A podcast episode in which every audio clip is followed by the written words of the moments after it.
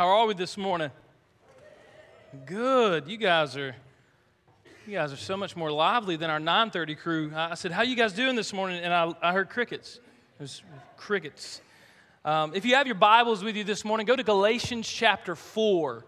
Um, we we were kind of walking through the book of Galatians together, week by week, verse by verse. And then uh, we had Palm Sunday, and we talked about Holy Week. And then uh, we had Easter Sunday, we, we talked about being victorious in the life that Christ has given through the power of his death and his resurrection. And then last week, we uh, just took a Sunday to cast vision, to talk about the future, what it looks like at our church, to accommodate the space um, for all the visitors that come on Sunday morning and members. So, uh, it's been an exciting few weeks, but today I want to dive back into the book together. So if you're in Galatians 4, I'm going to read and then I'll pray together and we'll get into the text. Verse 1, Galatians 4. I mean that the heir, as long as he is a child, is no different from a slave. Though he is the owner of everything, but he is under guardians and managers until the date set by his father.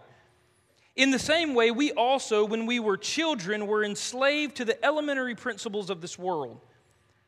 But when the fullness of time had come, God sent forth his Son, born of a woman, born under the law, to redeem those who were under the law, so that we might receive adoptions as sons. If you're tracking this morning, I want you to kind of file that word away in the back of your mind somewhere adoption as sons.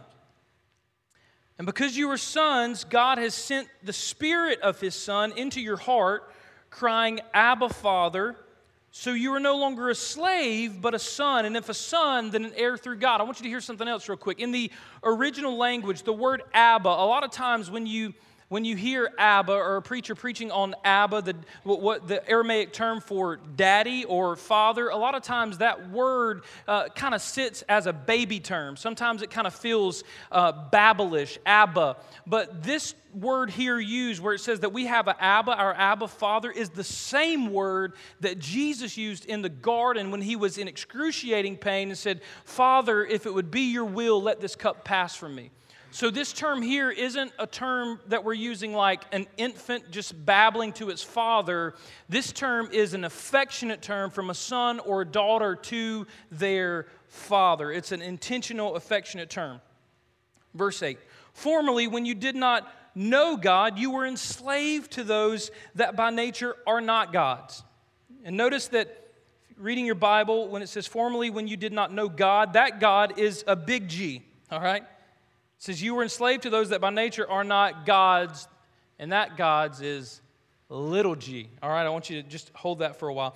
But now that you have come to know God, or rather be known by God, how can you turn back again to the weak and worthless elementary principles of this world, whose slaves you want to be once more?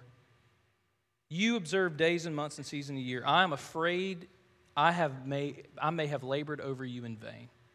This is a, a heavy text from the apostle to the church in Galatia. And we, we, I'm going to pray in a minute, but remember we said, kind of setting up, if you haven't been with us through Galatians, Galatians is a book that was written to the church or churches in the region of Galatia where this group of guys called the Judaizers had swept in and began to pervert the gospel of Jesus Christ. It was a group of guys that came in and said, Hey, listen, the, the cross and Jesus and all this redemption and atonement stuff, it's all, that's pretty good, but you also, we need to add back circumcision. We need to add back the customary and the ceremonial laws. We need to go back to the Mosaic law. And so, Paul, through this whole letter, is writing a defense for the authentic gospel of Jesus Christ, which literally is Jesus is enough. Amen? We don't add anything else to Jesus. It's not Jesus plus our, plus our church attendance makes God like us. It's not Jesus plus our tithe makes God like us. Jesus plus our whatever. It's Jesus alone. Amen? All right. So now we've covered that, let's pray. Father, we love you so much. And we are grateful that you would bless us with a time in your word, a time that we together as a faith family can look at your your word to us, your self revelation to us, God. We could unpack the riches of who you are in the pages of a book. God, this just isn't any book, this is your breath on a page.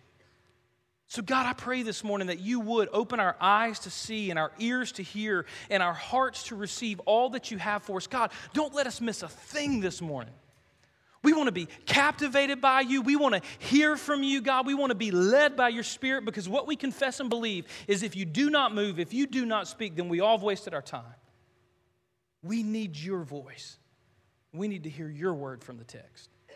In Jesus' name. And everybody together as a faith family said, Amen. All right, there, the, the, first thing, there's really three things that I want to walk through the passage together. I want us to look at together in the passage. And the very first thing is adoption. We said it earlier in verse 5 to redeem those who were under the law so that we might receive adoption as sons. All right, I'm going to talk about adoption. I'm going to talk about idol worship, loving lesser loves, and I'm going to talk about what it means to be known by God, okay? Um, my wife and I are in the process right now. This is really cool situation as we read through the Bible. We're in the process of compiling all of our stuff and launching our adoption. We are going to adopt a, from in 2008. God gave me a heart for the country of Nepal. And Nepal is closed to international adoptions, but they have an open border with India. And so Taylor and I, our focus, our heartbeat right now is the Arya people of India. And that's kind of our, our focus. And we are walking through the process, compiling our home study, getting all this information together to go and to adopt. And that's going to be the pursuit of our lives. And, and, and we're going to bring in children, um, boys and girls that would otherwise not have a home and a family and never hear the gospel. So, in as we think about adoption, one of the first things that has to happen, I'm going to share our story with you this morning, kind of connected to as a picture of what happened with us in Christ. See, the first thing in, the story of an adoption, the first thing that has to happen is that the adopter, the person who desires to go and adopt a child, has to be validated. You have to be vetted. So, uh, an adoption organization, this is what happens. An adoption organization will come into your home, come into your family, and they'll start asking you all kinds of questions. They'll examine every room of your house, every electrical outlet. They'll ask for all of your financial information, every single bit of it. They get, I mean, they, they, they know the flavor of your Kool Aid. You know what I'm saying? Like they are all up in your life. So they, they, they know your finances and they know where you live and they know how much money you make and they know your family history. All right? They begin to unpack your family history and what that looks like and your relationship with your parents. And they have to validate that you're a suitable father and a suitable mother for a child. So, as we turn to the scripture, the Bible says that God has adopted us that in Christ, God has adopted you and me. He has, he has brought us from death to life as strangers and foreigners and nobodies, and He's made us sons and daughters. But the question we have to ask this morning is Is He validated? Can we vet God this morning? Well, how do we do that? We go to the Bible, right? The Bible is the, God's self revelation. This is who He is. This is what He's done. This is His character, His personality. And everything that we want to know about God is wrapped up in this book. So, this is God vetting Himself. He says in 1 John 4 8, anyone who does not know love does not know God because God is love. Deuteronomy 32 4, the rock calls himself the rock. His work is perfect, for all his ways are justice, a God of faithfulness and without iniquity. Just and upright is he. Titus 1 2. In hope of eternal life, which God, who never lies, promised before the ages began. Okay, so I want to show you how God is vetting himself in the scripture, how God is establishing himself as the greatest father of all time. He says, "I, You want to know what love is? Look at me. God is love. That's what he's saying in the scriptures. Well, can God really redeem all of mankind? Can God really bring lost men and women to himself?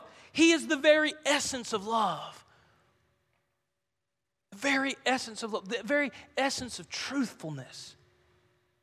He's never failed. He's never poured out his anger on you in an unholy way. He is a perfect father and he's vetting himself as a father. The, the other thing that we talked about is where they look at your house and, and based on your house, the adoption agency will come in and say, well, you know, you, you got to change this, you got to change this, you got to put a lock on this door, and you got to put a fence around the pond or pool or whatever you do. There's all these regulations to make sure your house. And you say, well, TJ, okay, now we've established that God is a good father, but does God have a place for me? Like in his kingdom, in his, in his family, does God have a place for me? And I love what the Bible says in John 14, 1 through 3. He said, Do not be afraid. Be afraid. You believe in God, believe also in me. For in my Father's house are many mansions, and if it were not so, I would have told you. I go there to prepare a place for you. And one day I will come again and I will receive you unto myself, so that where I am, you may be also. So not only has he established himself as the God of the Bible, the God of the universe, who has an infinite supply of love, an infinite supply of mercy, an infinite supply of grace and truthful, truthfulness. Not only that, but then he said, Hey, I'm preparing a place for you. I'm preparing a place for you, not just for immediate redemption, not just for today for you to live in joy and peace, but for all of your eternity is secure in the blessedness of Christ Jesus. I'm preparing a place for you. And one day I'm going to come back and receive you to myself. And listen, whether we kick the bucket and go by the grave or by the resurrection when Christ Jesus comes to redeem all mankind, we're going to see him again. We're going to see him again. Preparing a place for us as a good father.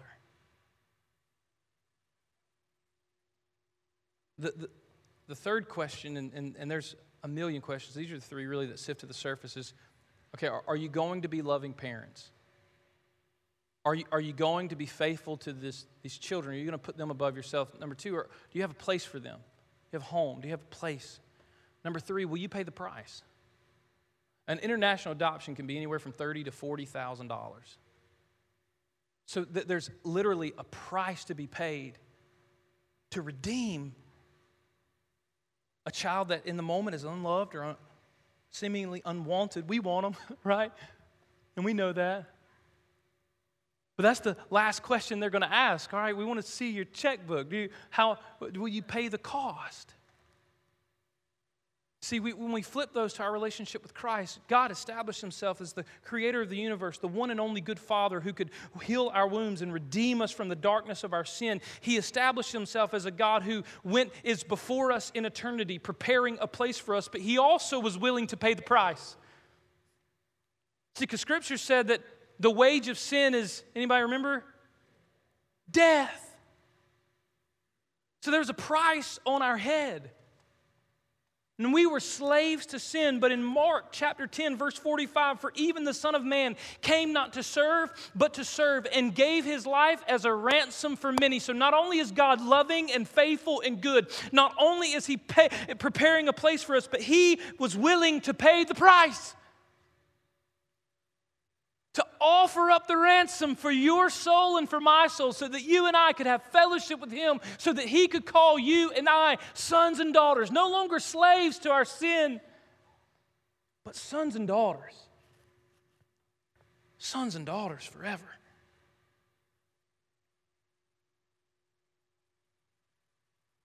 In the process, after you're vetted as a, as a parent, and we've vetted God this morning, right? Then you start searching.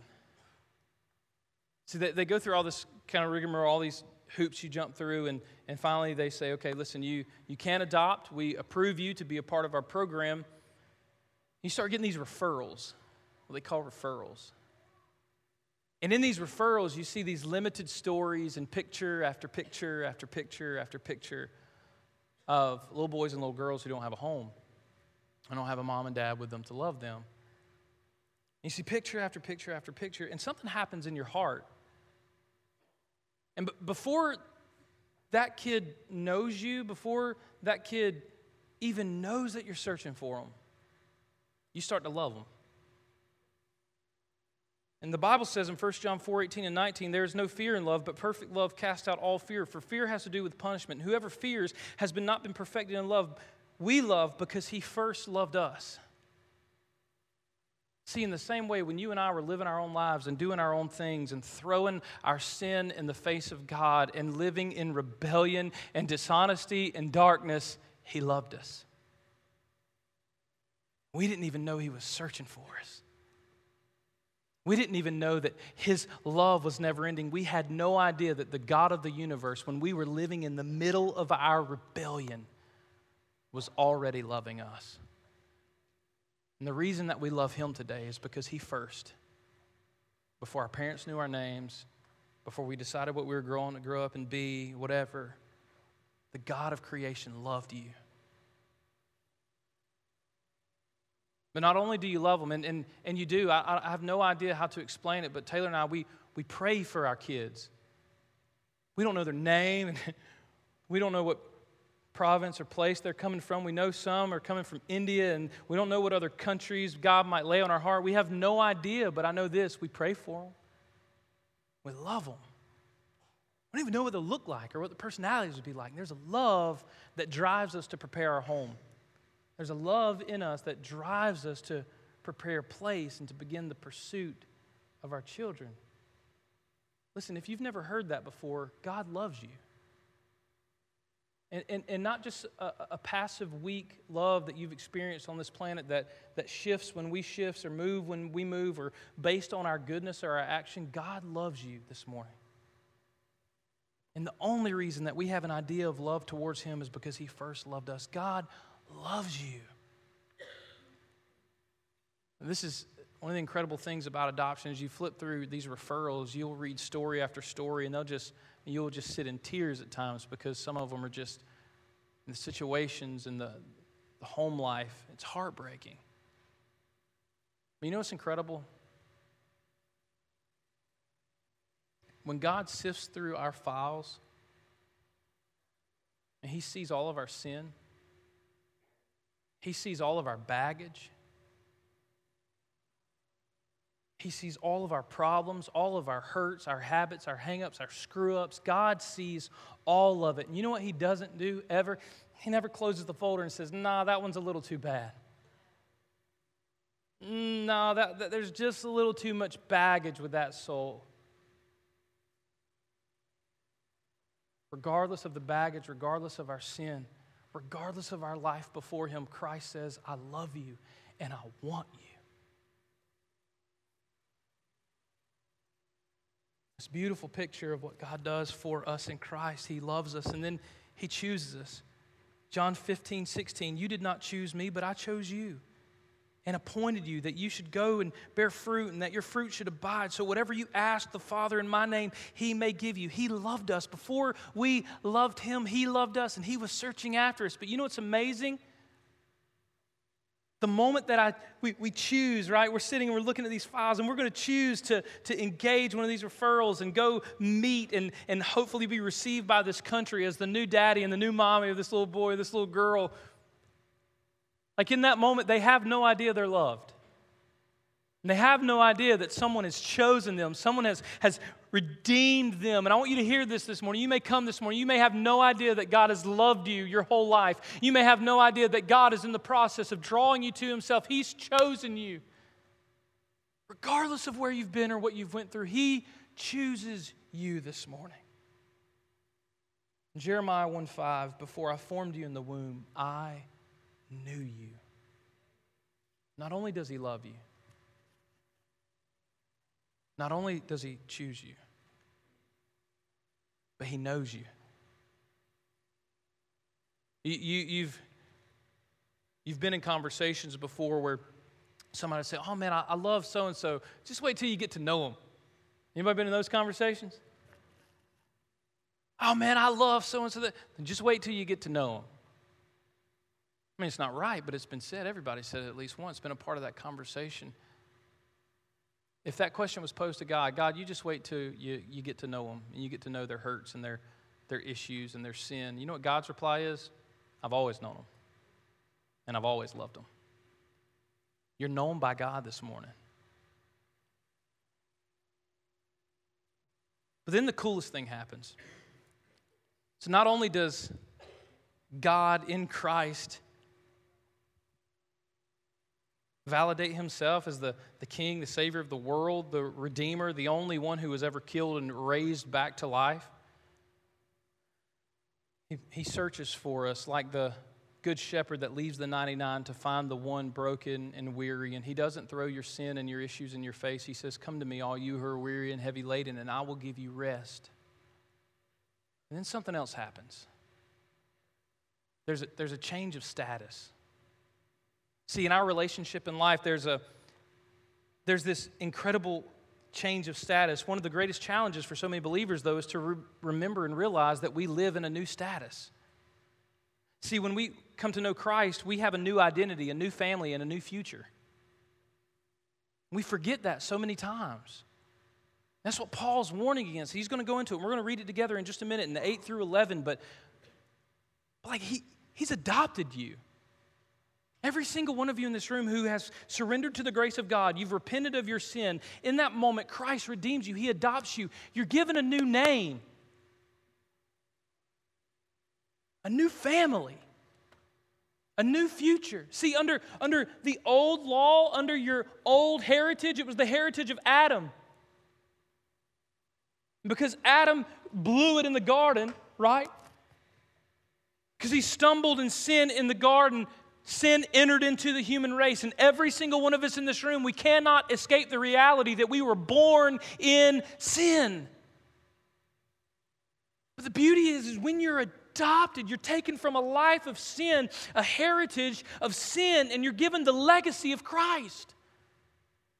You're given a new future and a new name. And the relationship is secure. I want you to hear this John 6, 39 through 40. And this is the will of him who sent me, that I should lose nothing that he has given me, but raise it up in the last day. For this is the will of my Father, that everyone who looks on the Son and believes in him should have eternal life, and I will raise him up at the last day. Listen, once you're adopted into the family of God, you may be sitting here saying, TJ, listen, I know it wasn't just some pray, this prayer experience that I had. I know that I asked Christ to redeem me, and I know He converted me, but my life has kind of just been in shambles for a while. I've been chasing my own affections and my own life and my own stuff, and I've just been kind of living out this life of sin. But I know that Christ redeemed me. And, and, you may be sitting here this morning, you may be walking in that war. I want you to hear this. This isn't a license to sin, but your relationship with Christ is secure. When we adopt our children one day, three or 30, I don't know, we don't know, we don't care. Whatever God has. Better back off the 30. He might make me live up to that statement, right? three or three? No, I'm joking. Like their, their last names are going to be changed. The papers are going to be signed. The judge is going to stamp the page. And for the rest of their life, they're going to be a Malden. And nothing that they do will ever change that. No matter how they act out, or no matter what they decide to be or become in this life, they will always be our kids. Regardless of their past or their history or their baggage, and we're going to celebrate their culture and make it a part of our lives. We want to do that and bring in elements of their, their native land and let them experience and see, but man, they're going to be Maldens. And nobody's ever going to change that. Listen, you are Christ's this morning. You belong to Him. He ransomed you and He changed your name. You're no longer a slave to sin. You're a son of God, and He's changed your last name. He signed the paper, and God, the judge, has stamped the document. Nobody can change it. You're sons and daughters of the King. You've been made heirs, and the rights and privileges that are King Jesus belongs to you. In- incredible story uh, there's pictures taken of John F. Kennedy Jr. playing in the playing under the desk of the president, his dad. And it was the desk was a gift, and there was this little door under the, the desk, and it shows him kind of going in and out of it. And he says this uh, he would call it his house. It was his little playhouse, and that was his secret door. Let me ask you a question. If any kid off the street wanted to barge into the White House and play under the president's desk, do you think they would get a pass? And parents, listen, I know you do everything for your child, but if your child wanted to and you tried to barge the room, oh, my kid's playing there, do you think you'd make it very far? No. But John F. Kennedy Jr. got to play under the desk because of who he was, because of his identity. He was the son of the president. He was never refused a seat at the table. Are stories of him interrupting meetings, the president just picking him up. See, this morning, we act like we're still commoners outside the gate with no entrance. So many of us have been redeemed and made new and been, been made holy by the blood of the Lamb, and, and we still like, we, we act like those sojourners, those, those, those distant far off, when we don't realize that we have a seat at the table that we have unlimited access to the King of all creation. That regardless of where we've been or where we're going, if you've repented of your sin and asked Christ to redeem you, you're a son and a daughter.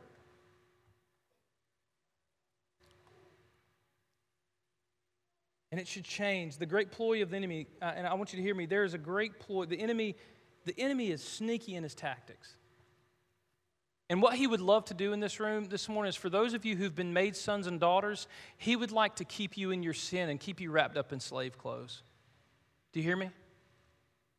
See, he, he'd like to say you're not worthy or you're, you're worthless or you're going to just go back to that old sin or you, you, you, you're never going to be free. The enemy would love to whisper those things. And even though you're a son or a daughter, he'd love to keep you wrapped up in slave clothes. But see, he, he loves to do something else that's an, a problem across the Church of America. He loves to dress up slaves like they're church folks.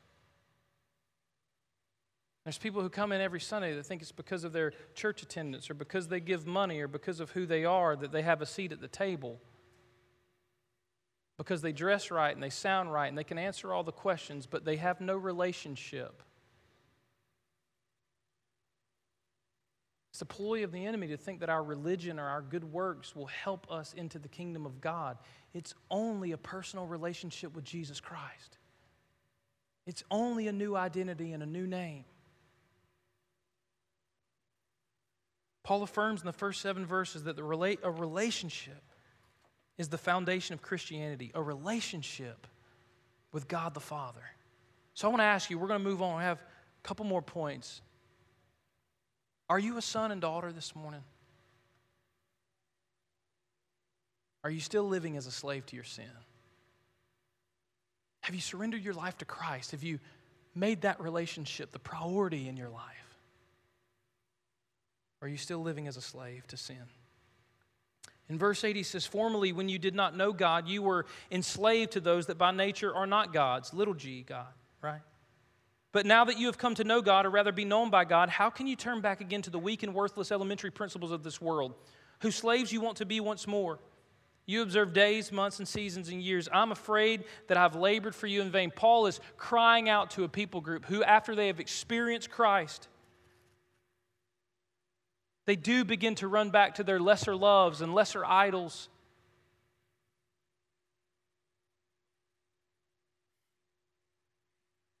And sometimes, as believers, it's easy to buy into the lie of the lesser love or the lesser idol. You have to have it, right? You know, we, we surrender our lives to God, we repent of our sin, and then the enemy's voice, you have to have blank. You won't be yourself without blank. Just one more time, it won't hurt anything. Just do blank. And in an attempt to gain acceptance and joy and love and validation, we chase things that God has once freed us from. We're all guilty at times. So Paul's crying out here, he's saying, why, why are you running back? Now that you've established that you're a son, now that you know you're a son and a daughter, why are you running back to the things that enslaved you in depression and darkness and sin and fear? Why? For some of us, it might be food drugs, alcohol, entertainment, unhealthy relationships, and even religion become little gods that scream to us, just, just a little more and you'll be filled up. A little more, you'll be satisfied. One more time and you'll be finally satisfied. All they really do is add more shame and more guilt, more wounds, more depression, and more isolation and more space between us and God. Proverbs 26 11 says, Like a dog returns to his vomit, a fool returns to his folly. Sometimes we act like the dumb dog that just wants to eat his puke. You say, TJ, that's just kind of gross. And that's what our sin looks like. God's delivered us from the nastiness and the brutality of our sin. Sometimes, man, we just run back to it.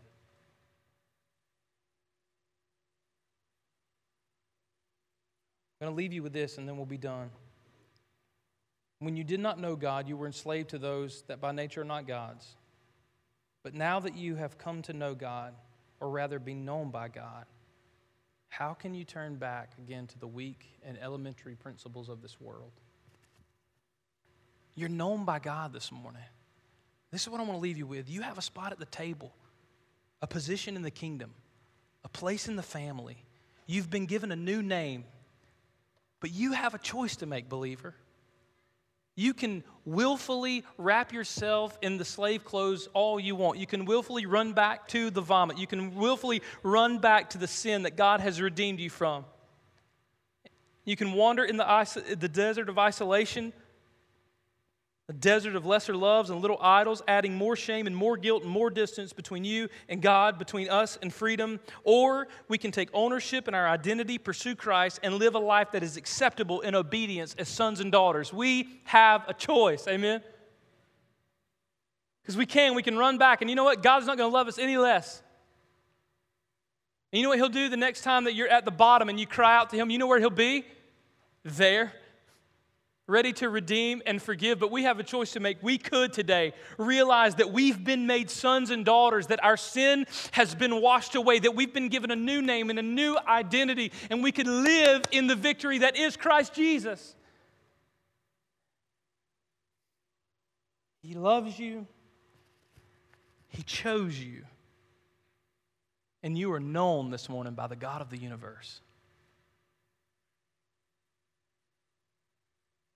Will you love him back? Will you choose him? Will you desire to be known in relationship with him? Let's pray.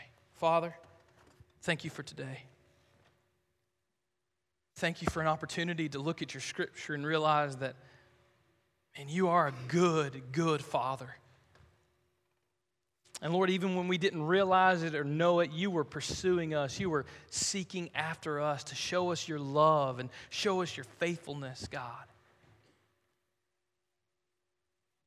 God, you're busy about redeeming your sons and daughters, and you've made us sons and daughters. So this morning, God, I pray that you would give us boldness and courage to live in our identity,